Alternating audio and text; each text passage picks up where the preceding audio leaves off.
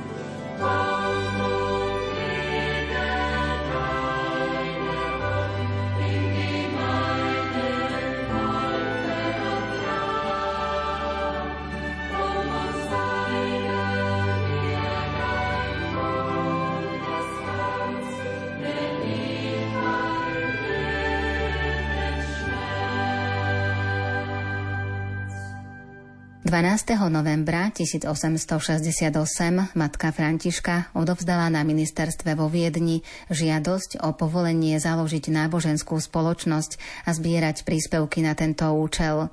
Súčasne predložila náčot stanov. Za dátum založenia kongregácie sa považuje 21. november 1868, keď matka Františka dostala správu o povolení založiť náboženskú spoločnosť. Jej zámerom bolo venovať sa ohrozenej skupine žien, a to v bezplatných mariánskych ústavoch. Matka Františka videla veľké nebezpečenstvo pre dievčatá, ktoré si hľadali prácu slúžky. Hovorila a písala o tom viackrát. V kronikách môžeme napríklad čítať. Poznala som nebezpečenstva, ktorým boli mladé, neskúsené dievčatá vystavené, keď prišli do veľkomesta a z tohto dôvodu som si myslela, že zriadenie takéhoto ústavu bude Bohu milým dielom. Ak by sa mi to podarilo, tak môjim ďalším plánom bolo vychovávať chudobné siroty pre Boha tak, aby sa stali užitočnými členmi ľudskej spoločnosti. Podobnú formuláciu majú aj všeobecné stanovy. Spoločnosť božskej lásky je spolok žien, ktorý sa venuje výchove a vzdelávaniu ženského pokolenia a ktorý sa obzvlášť zasadzuje za starostlivosť a vzdelávanie ženského služobníctva. K dosiahnutiu tohto zámeru bude zakladať také ústavy, v ktorých môžu získať osoby ženského pohlavia výchovu, starostlivosť a vzdelávanie a ich schopnostiam zodpovedajúce zamestnanie a ďalšie vzdelávanie.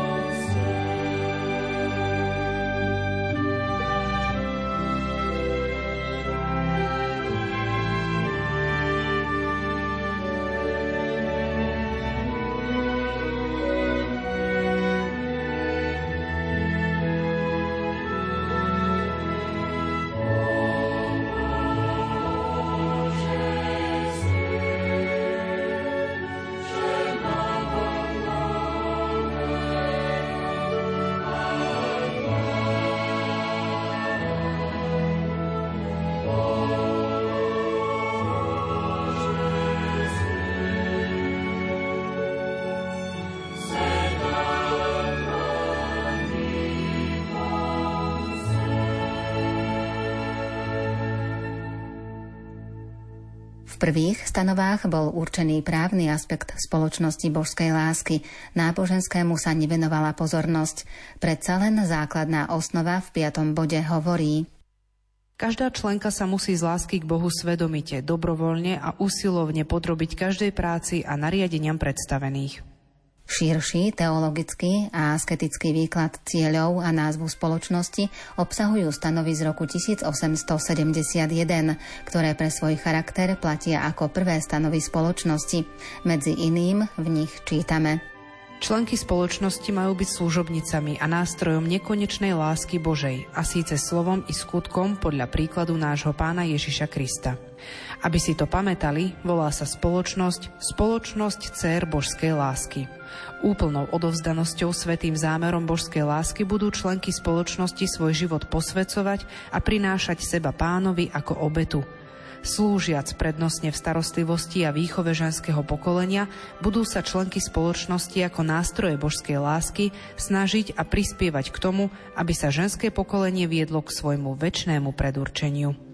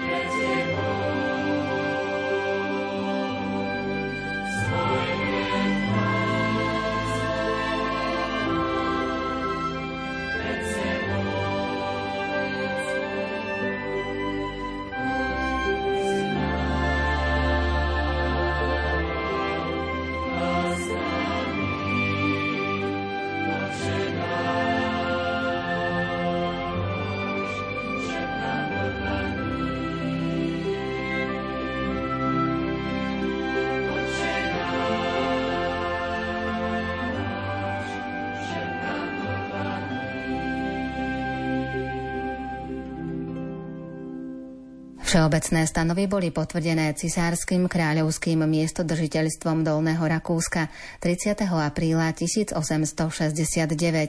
Sú prvým dokumentom, ktorý potvrdzuje jestvovanie spoločnosti, ktorú založila Františka Lechnerová 21.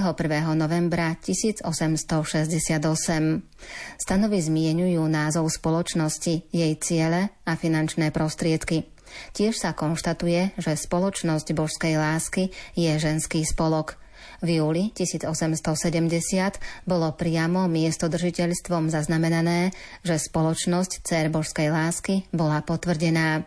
Neskôr bola spoločnosť uznaná ako kongregácia. Stanovy sa postupne prepracovávali, zdokonalovali, aj sa ich názov menil potom teda neskôr na konštitúcie. Napríklad v roku 1884 matka Františka odovzdala pápežovi Levovi XIII žiadosť o prvé pápežské schválenie kongregácií Cer Božskej lásky a k tomu tiež potom boli potvrdené konštitúcie na 5 rokov, na takú skúšku Všeobecné stanovy spoločnosti Cer božskej lásky, ktoré boli formulované ako prvé, určujú meno, cieľ a štruktúru spoločnosti ako takej, ktorá vo vzťahu k občianským úradom je právnym spolkom. Oproti tomu stanovy spoločnosti Cer božskej lásky z roku 1871 sa týkajú duchovných aspektov a charizmy spoločnosti. Stanovy spoločnosti boli v priebehu časov opravované a pozmenené. Stanovy z roku 1871 boli v roku 1879 nahradené stanovami a pravidlami a tie znova konštitúciami z roku 1886. Všeobecné stanovy tvorili hlavný právny základ pre identitu spoločnosti v kontakte s občianskými a cirkevnými úradmi.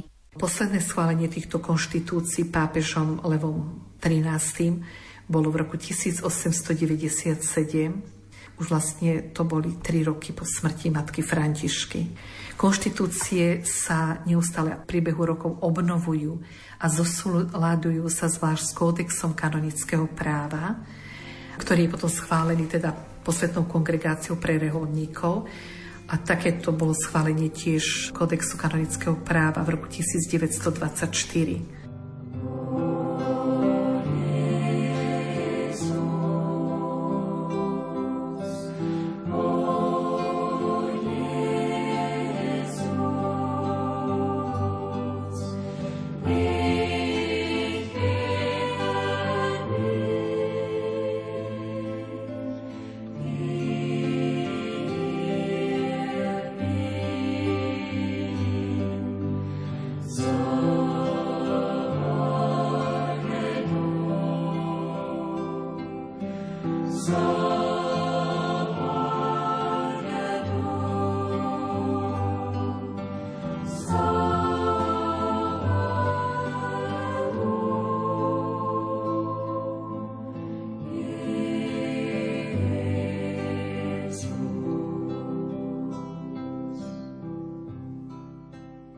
Ďalšia zmena konštitúcií kongregácie Cér božskej lásky vyplynula z odporúčaní druhého Vatikánskeho koncilu.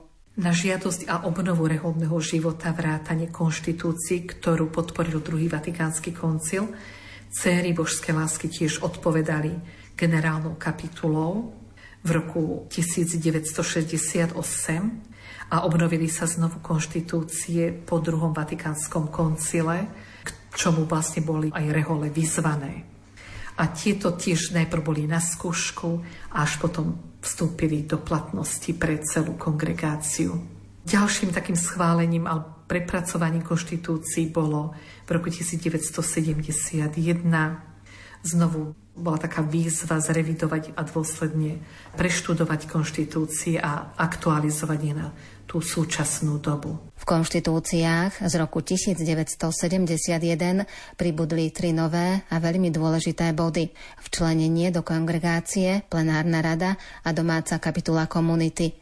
Pri tejto príležitosti bola prijatá požiadavka viacerých sestier dať ako základ pre konštitúcie pravidlá svätého Augustína.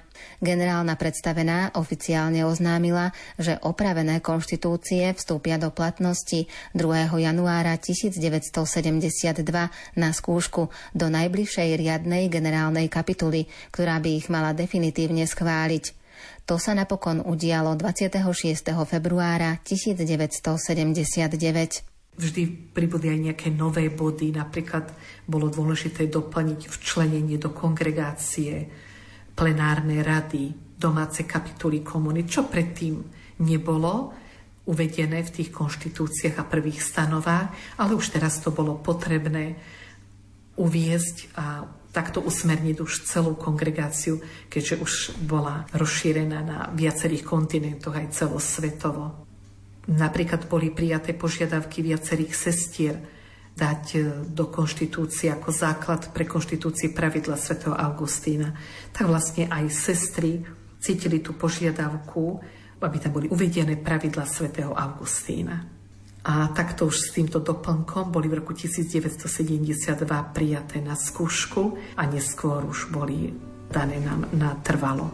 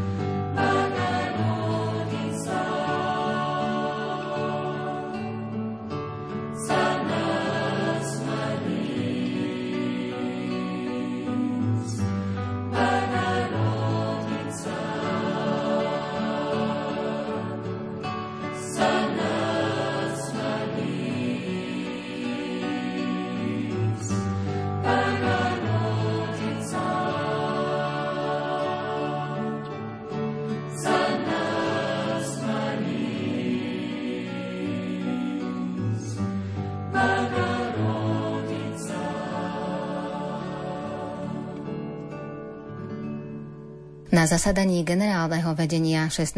novembra 1979 generálna predstavená rozhodla, že nová forma života dcer božskej lásky vstúpi do platnosti a bude záväzná pre celú kongregáciu 1. marca 1980. Takto sa prepracovávali ešte konštitúcie aj následné roky a to bolo v roku 1979, kde sa to nazvalo forma života dcer božskej lásky a vstúpila do platnosti v roku 1980. Pápež Jan Pavol II promulgoval kódex kanonického práva v roku 1983 a z toho vyplynula požiadavka pre reholné inštitúty upraviť konštitúcie v zhode s novým kódexom. A tak znovu generálna kapitula v roku 1983 sa ocitla pred takou naliehavou úlohou znovu upraviť konštitúcie. Je to vždy za pomoci právnikov, vyjadrujú sa k tomu všetky sestry, potom sa to aj prekladá a nakoniec sa to dáva schválovať kongregácii pre zasvetený život. Cesí,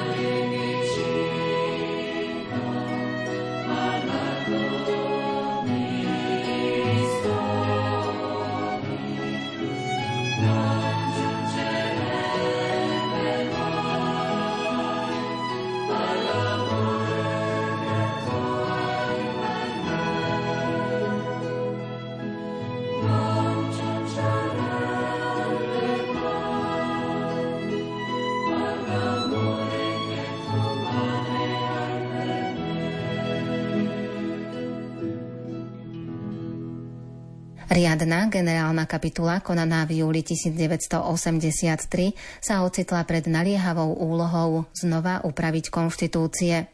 Právnická komisia zložená zo sestier štyroch regiónov kongregácie dostala za úlohu pripraviť konštitúcie podľa kódexu kanonického práva a v zhode s ním vypracovať generálne direktórium so zachovaním prvkov tradície kongregácie. Konštitúcie boli schválené dekrétom z 21. novembra 1989. Na generálnej kapitule 2007 bolo generálne direktórium upravené. Konštitúcie spolu s generálnym direktóriom rozhodla znova preskúmať 26. generálna kapitula v roku 2013. A posledné teraz Konštitúcia generálne direktórium boli 12. septembra 2019 odozdané kongregácii pre inštitúty zasveteného života a spoločnosti a poštolského života, ktorá odpovedala na žiadosť o schválenie a uviedla potrebné úpravy. Text konštitúcii bol doplnený požadovanými úpravami, bol znova poslaný na digastérium, ktoré ho definitívne schválilo 24. júna 2020. Generálna predstavená súčasná sestra Maria Dulce Adams obežníkom z roku 2020, obežník číslo 63, zverejnila definitívny text konštitúcií, ktoré vstúpili do platnosti 21. novembra 2020 v 152. roku založenia kongregácie a tie sú vlastne teraz pre nás najnovšie zavezujúce a platné. Je to naše vlastné právo kongregácie. Ako sme sa dozvedeli od sestry Daníly Bezdedovej z kongregácie Cer Božskej lásky, schváľovanie a obnovenie konštitúcií kongregácie je zložitý a zdlhavý proces, no výsledkom je dokument záväzný pre všetky sestry kongregácie Cer Božskej lásky. Konštitúcie im uľahčujú život v rehoľnom spoločenstve, ktorého zakladateľkou je matka Františka Lechnerová. A o jej spiritualite budeme hovoriť v ďalšom vydaní relácie Kláštory a rehoľný život.